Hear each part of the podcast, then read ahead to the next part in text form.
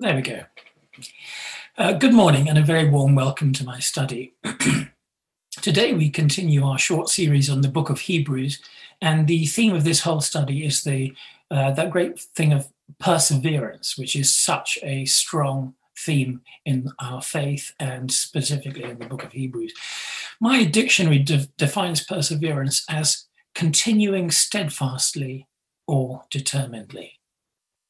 Our reading thus far has brought us to chapter 11 and its well known list of heroes of the faith. As we shall see over the course of this talk and the next one, each of these, our examples, has a choice to make. In different ways, their faith was tested, I think, in the choice between shrinking back to what is familiar or pressing on to what God is calling us to. So, for today's reading, I'm going to begin at the end of chapter 10 where we find this guiding principle clearly stated.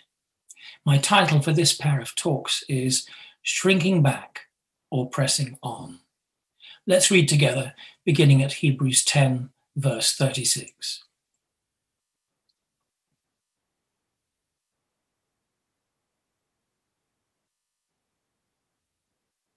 You have need of endurance, so that when you've done the will of God, you may receive what is promised. For yet a little while, and the coming one will come and will not delay. But my righteous one shall live by faith. And if he shrinks back, my soul has no pleasure in him. But we are not of those who shrink back and are destroyed, but of those who have faith and preserve their souls. Now, faith is the assurance of things hoped for, the conviction of things not seen. For by it the people of old received their commendation. By faith, we understand that the universe was created by the word of God, so that what is seen was not made out of things that are visible. By faith, Abel offered to God a more acceptable sacrifice than Cain, through which he was commended as righteous, God commending him by accepting his gifts. And through his faith, though he died, he still speaks. By faith, Enoch was taken up so that he should not see death and he was not found because God had taken him. Now, before he was taken, he, he was commended as having pleased God. And without faith, it's impossible to please him. For whoever would draw near to God must believe that he exists and that he rewards those who seek him. By faith, Noah, being warned by God concerning events as yet unseen, in reverent fear constructed the ark for the saving of his household. By this, he condemned the world and became an heir of the righteousness that comes by faith. By faith, Abraham obeyed when he was called to, go out into a place that he was to receive as an inheritance. And he went out, not knowing where he was going. By faith, he went to live in the land of promise, as in a foreign land, living in tents with Isaac and Jacob, heirs with him of the same promise. For he was looking forward to the city that has foundations, whose designer and builder is God. By faith, Sarah herself received the power to conceive, even when she was past the age, since she considered him faithful who had promised. Therefore, from one man, and him as good as dead, were born descendants as many as the stars of heaven, and as many as the innumerable grains of sand by the seashore. These all died in faith, not having received the things promised, but having seen them and greeted them from afar, and having acknowledged that they were strangers and exiles on the earth. For people who speak thus make it clear that they are seeking a homeland. If they'd been thinking of that land from which they'd gone out, they would have had the chance to return. But as it is, they desire a better country, that is, a heavenly one. Therefore, God is not ashamed to be called their God, for he has prepared for them a city.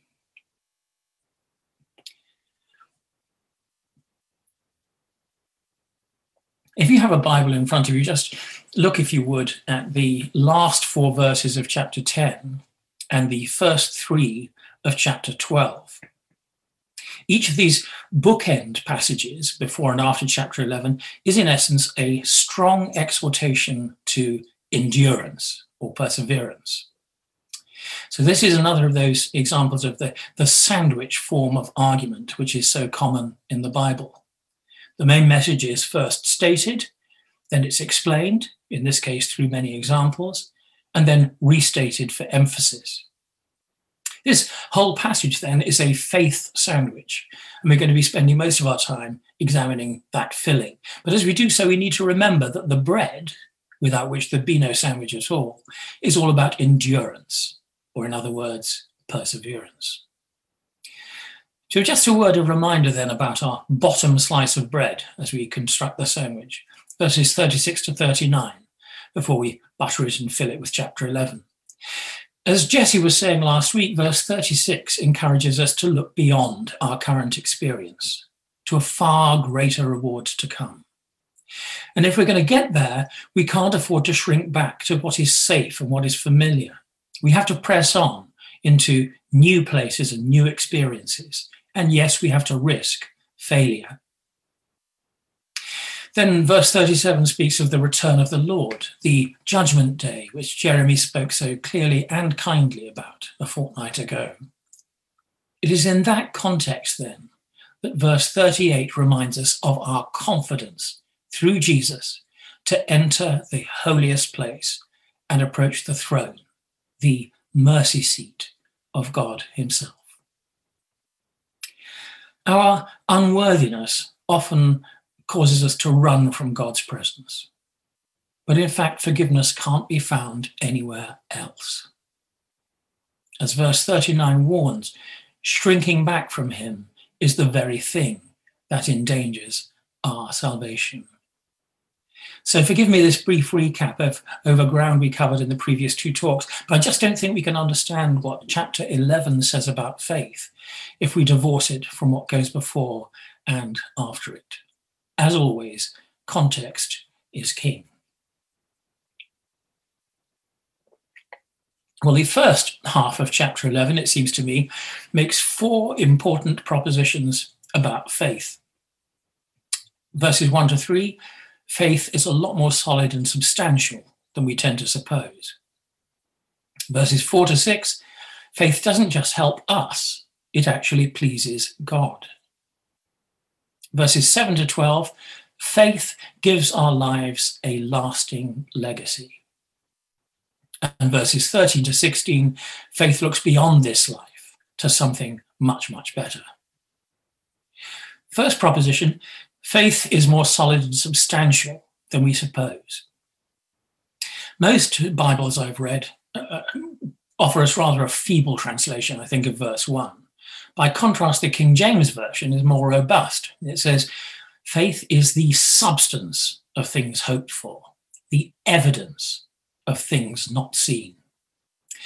And those translators have a point because the Greek word stasis means more than the ESV's mere assurance would tend to imply. Stasis means standing, having stability, literally the reality of things hoped for. To the person of faith, faith isn't just some wishy washy add on to ordinary life, it is the very ground on which we stand. The word conviction, later in the verse in the ESV, is not so bad, but the primary meaning of the Greek word is proof. So, verse 1 then becomes a much more striking and challenging declaration if we strip away all the nuance and allow the simple meaning full weight. Faith is the reality of things hoped for, the proof of things not seen. The life of faith must be one that proves, both to ourselves and to the world around us, that the unseen things we hope for are absolutely solid realities. And as John Wimber used to say, faith is spelt R I S K. The story goes that Blondin, the great tightrope walker, after his first high wire crossing of the Niagara Falls, picked up a wheelbarrow and brandishing it, he asked the adoring crowds, Who believes I can walk back pushing this wheelbarrow? And everyone shouted, Yes, we believe, we believe. Then Blondin pointed to the man who was shouting the loudest and said, Right, get in. Faith is the proving of what we say we believe. It requires pressing on, not shrinking back. In fact, faith is so real, so solid, that verse 3 tells us the whole universe was created by faith. The Word of God alone made intangible concepts and possibilities into the concrete world which science, scientists deal with. So faith is a lot more solid than we think. Second, faith doesn't just help us, it actually pleases God. Verse 4 begins our whistle stop tour of the Old Testament Hall of Fame, beginning in verse beginning with Cain and Abel. Cain, we read, sacrificed to God some of the fruit of the ground. But Abel actually displayed faith in his offering because he sacrificed some of his best breeding stock. It was this faith, sacrificing a predictable future for the sake of present closeness to God, that made his offering pleasing to God. If we want to receive what God has in his hands, we have first to let go of what we have in our own. Enoch, verse 5, is a tantalizing figure mentioned only very briefly in Genesis as someone who walked with God until one day he simply disappeared because God took him. Walking with God is what pleases him, not some lonely, painful, and ultimately doomed struggle to be good. I was recently asked what the overall direction of my lifelong faith journey had been.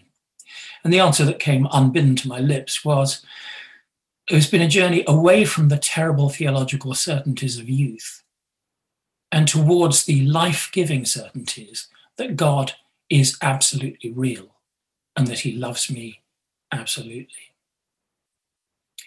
At the time, it sounded pretty feeble to me, but if I wanted a proof text, there it is in Hebrews 11, verse 6. That is the direction my walk with Jesus has taken me. One day, who knows, I might even dare believe that it's pleasing to my Heavenly Father.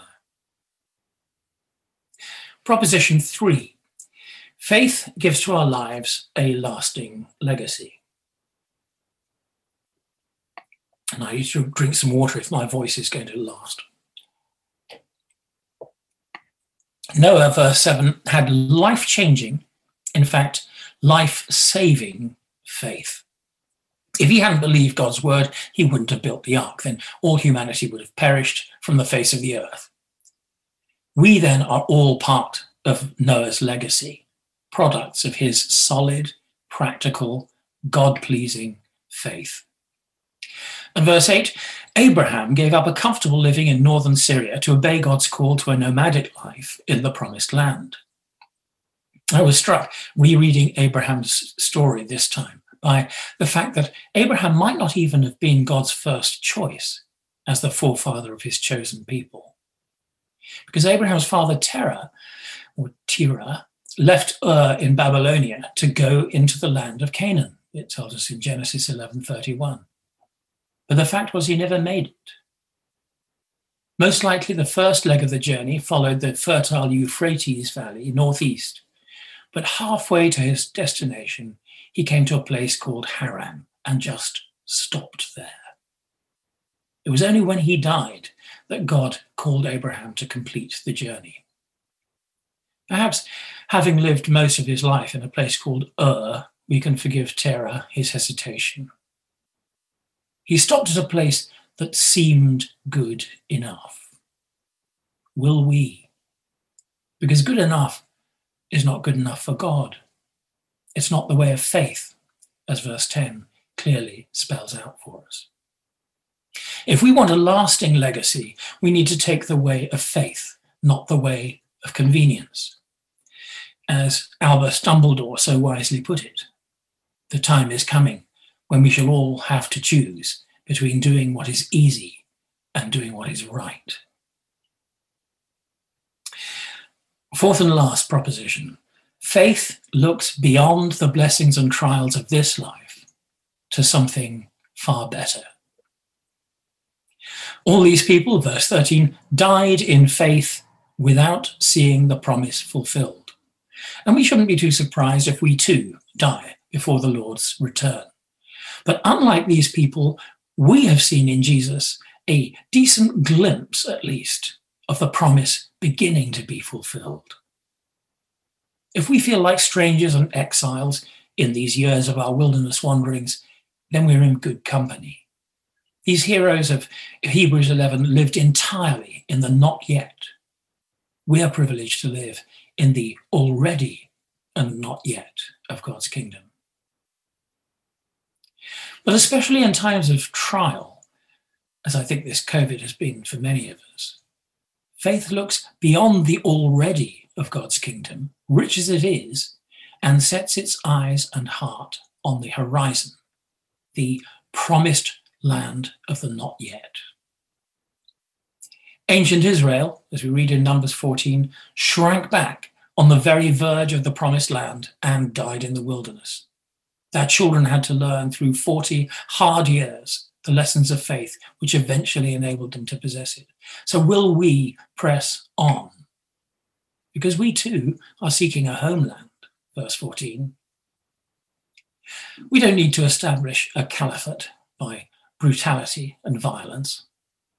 We don't need to carry a Jesus banner in our left hand and the Kalashnikov in our right. The weapons of our warfare are not carnal, as Paul says in 2 Corinthians 10, but they are mighty, to the mighty in God, to the pulling down of strongholds. For the early Jewish believers reading or hearing these words for the first time, this was their constant shame that their forefathers, faced with a little bit of opposition, had started wishing they were back in Egypt instead of pressing on into the promised land. That is the painful subtext of verse 15, and it ought to challenge us as well.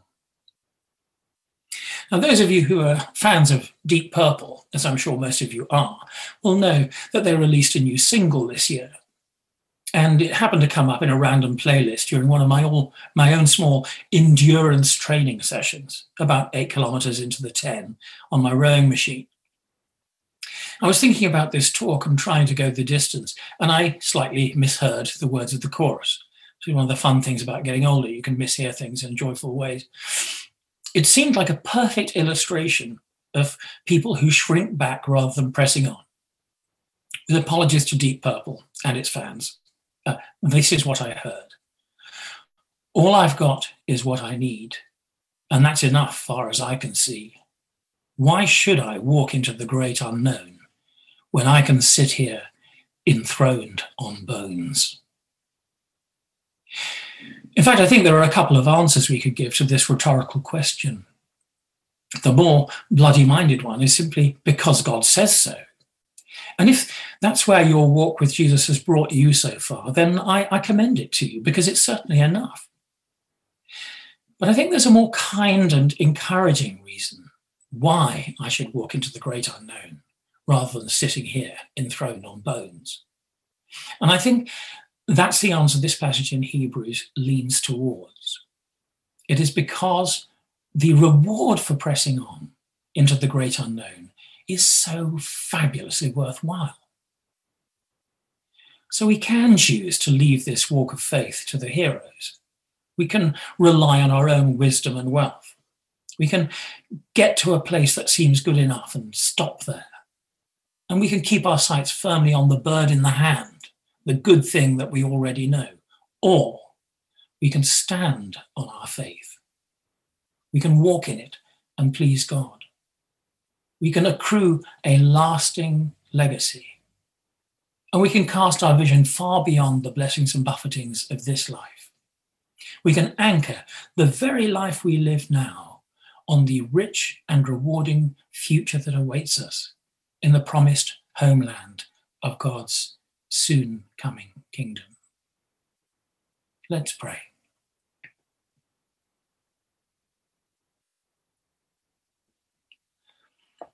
Lord, would you strengthen our faith so that we may press on in our walk of faith with you, proving to ourselves and to the world around us how real and reliable are the unseen things we believe about you. Amen.